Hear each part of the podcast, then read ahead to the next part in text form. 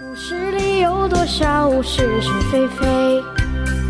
故事里有多少非非是是？《侍卫官杂记》，作者宋乔，有事了不讲。故事里的事，说不是就不是，是也不是。故事里的事，在今天的中正会和。中常联席会议上，先生很兴致地把斯图雷登大使前两天所说的两个好消息向大家做了报告。好些人听到美元只有一亿三千万发子弹，脸上多少有点失望。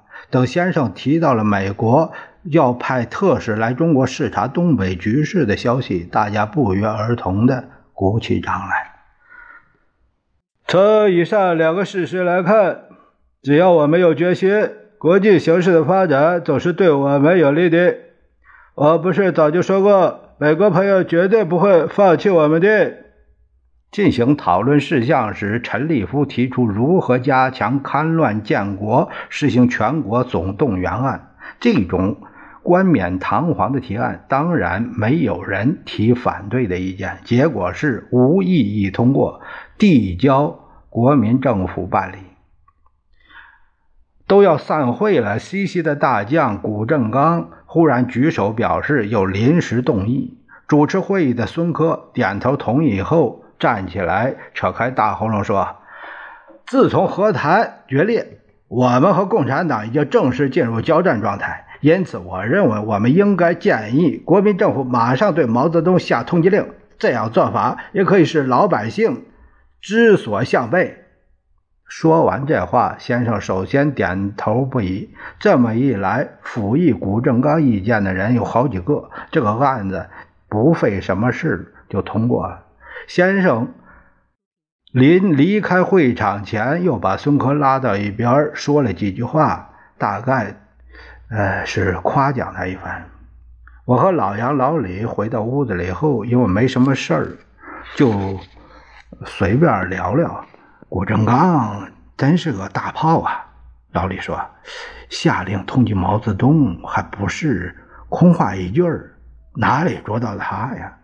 虽然是空话，不过呢，他是有政治作用的。”老杨装出专家的样子：“什么政治作用？”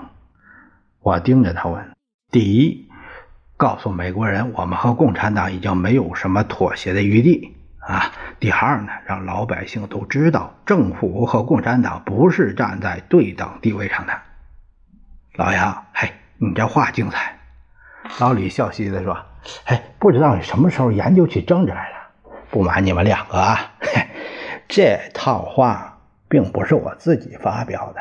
刚才我在会场上闲来没事把古正光提案的案由看了几眼，记住了这两句。”那，那你至少可以算是过目过目不忘啊！